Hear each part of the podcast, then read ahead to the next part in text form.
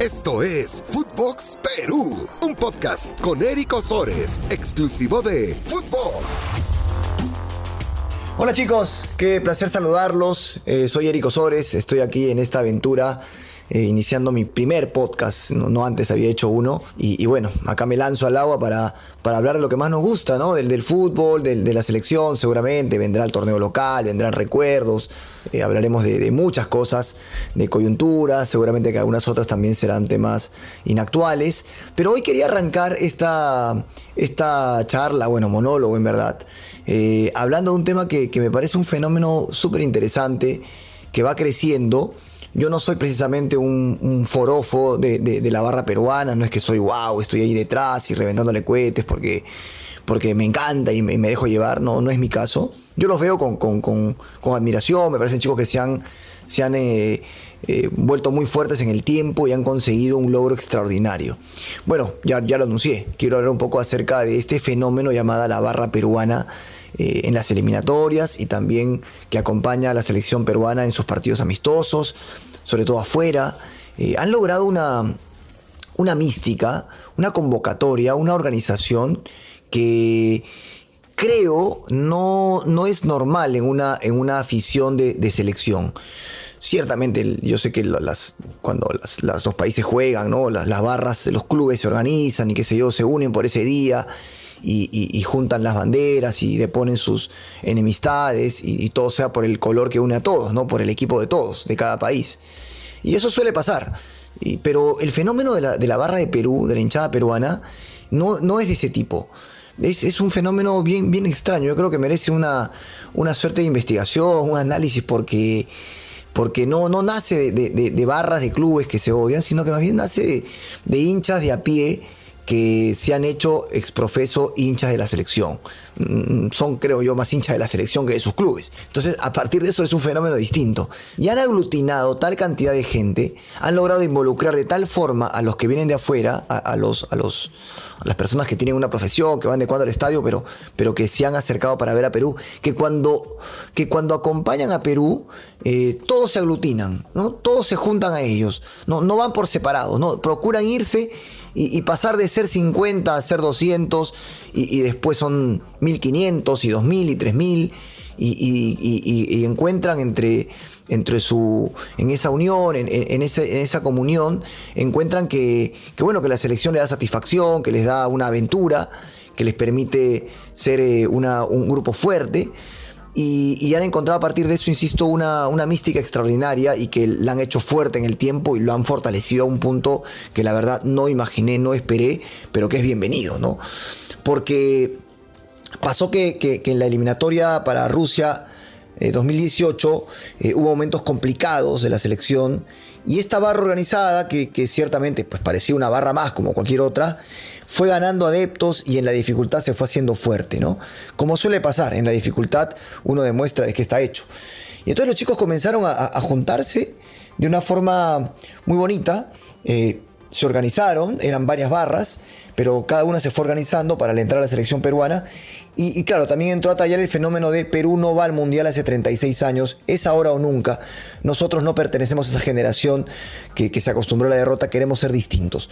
Y vaya que, hicieron su parte, porque ellos no van a hacer goles, no, no van a poner la pelota en la cabeza del delantero, pero su, su trabajo afuera lo han hecho cada vez mejor. La verdad, muy bueno, notable, notable, porque cada vez se han hecho notar más e insisto, cada vez han aglutinado a más gente y le han dado al peruano de a pie que, puede ir al fútbol la, la, oportunidad de sentirse protagonista.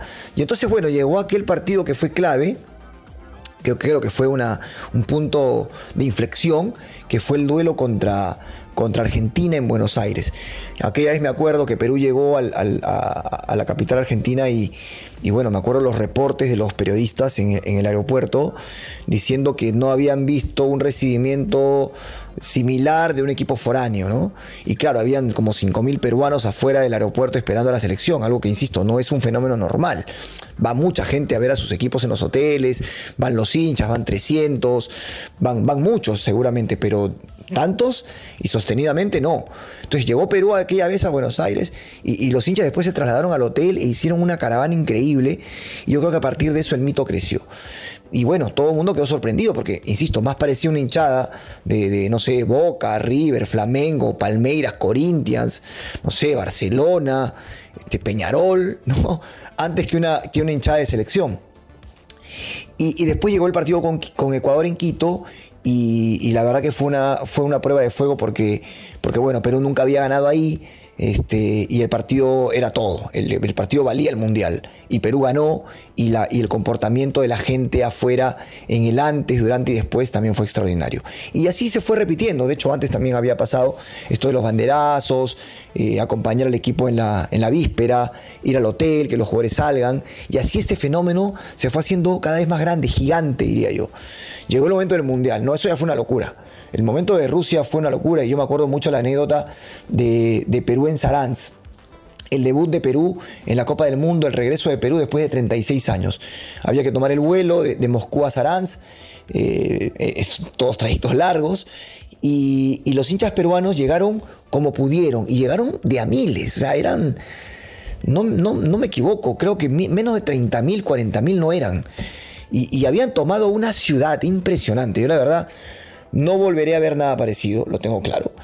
Era una ciudad tomada, era una ciudad, era un pueblo absolutamente vestido de blanco y rojo, con una marea de hinchas peruanos que habían tomado una ciudad absolutamente alejada, recóndita, y, que bueno, que aquella vez eh, uno no podía caminar por cualquier calle de Saransk y encontrar, encontrarse un hincha peruano. Al día siguiente, el día de partido, fue también hermoso, el banderazo en la plaza, eh, y después la caminata hacia el estadio con, ese puente ¿no? que, que, comunicaba la ciudad con la parte deportiva, con el escenario deportivo. Y era un pasar de miles y miles, una caravana interminable. Yo me acuerdo que aquella vez eh, yo no lo podía creer. O sea, yo había terminado la transmisión, para el noticiero y había quedado liberado como un par de horas y me fui sencillamente, me fui únicamente a ver la caravana de los hinchas peruanos eh, recorrer de la plaza al estadio. Y era una cosa conmovedora, conmovedor ver a tantos compatriotas eh, tan comprometidos, ¿no? tan eh, convencidos que su fuerza como hinchada era, era algo importante. Y bueno, llegó el partido, llegó el momento previo, y bueno, el, Mundial para, para Perú fue, fue agridulce para la selección, pero para el hincha peruano fue realmente una exposición, ¿no? Fue una demostración al mundo, ¿no? El partido contra Dinamarca fue conmovedor, todo el mundo habló del estadio lleno, los jugadores del rival. Llegó el partido con Francia en Ekaterimburgo y también fue una fiesta increíble bajo la lluvia, el estadio lleno de peruanos. Este, los jugadores franceses también diciendo que sentían que estaban jugando en Sudamérica. Y, bueno, eh, y así la hinchada peruana y el seguimiento a la selección se dejó de ser un boleto o un tour a ver a tu selección, a ver qué pasa, a convertirse en una cuestión de fe, en, una, en un servicio obligatorio. Y así cambió la, visión de seguir a la selección por esta manera que se ha convertido ya en una, en una profesión. Bueno, pasó el Mundial, llegó a Australia el partido, bueno, el último partido del Mundial, ganó Perú, la gente quería gritar un gol, lo terminó haciendo, igual fue mucha gente a, ver aquel partido en Sochi y la leyenda se hizo realidad. Llegó un premio a ser la mejor hinchada del mundo, la verdad que el Mundial Perú se lo mereció, y, insisto, pero después llegó ya la organización máxima, ¿no? Entonces ya no eran 3.000, 4.000, ya era muchísima gente plegada, pero la pandemia los detuvo. Pero apenas han podido sacar la cabeza del agua, estos muchachos han vuelto a hacerse otra vez protagonistas, pero no solamente porque porque ellos sean, eh, digamos, el centro de atención. Yo creo que no pasa por ahí, sino que, insisto, creo que han entendido que una selección eh, competitiva, pero no grande como Perú, necesita de un apoyo eh, por fuera. Y los jugadores también lo han dicho. Entonces la comunión que han creado entre jugadores e hinchas es fundamental. El jugador tiene muy presente y, le encanta recibir ese apoyo en la noche previa y en el partido y lo sienten. Y, bueno, lo transmiten en la cancha, han generado un compromiso de unos a otros.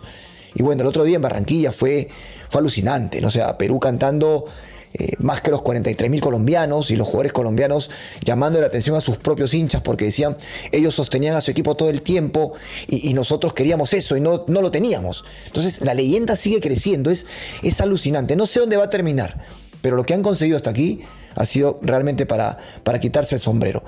Hoy no tengo ninguna duda que la hinchada de las eliminatorias sudamericanas es la hinchada peruana. Sorry, de repente alguien que no es peruano lo está escuchando y cree que estoy eh, exagerando, pero creo que la hinchada de las eliminatorias es la hinchada de Perú. Loca, comprometida, fiel en las malas, eh, no claudica y el jugador lo valora muchísimo, que eso no siempre sucede. El jugador lo tiene claro, los tiene presentes, los hace parte de. Y esa comunión creo que a Perú le da un, galón extra de combustible a la hora de, pelear por sus sueños. Un abrazo, gente. Footbox Perú, un podcast con Eric Osores, exclusivo de Footbox.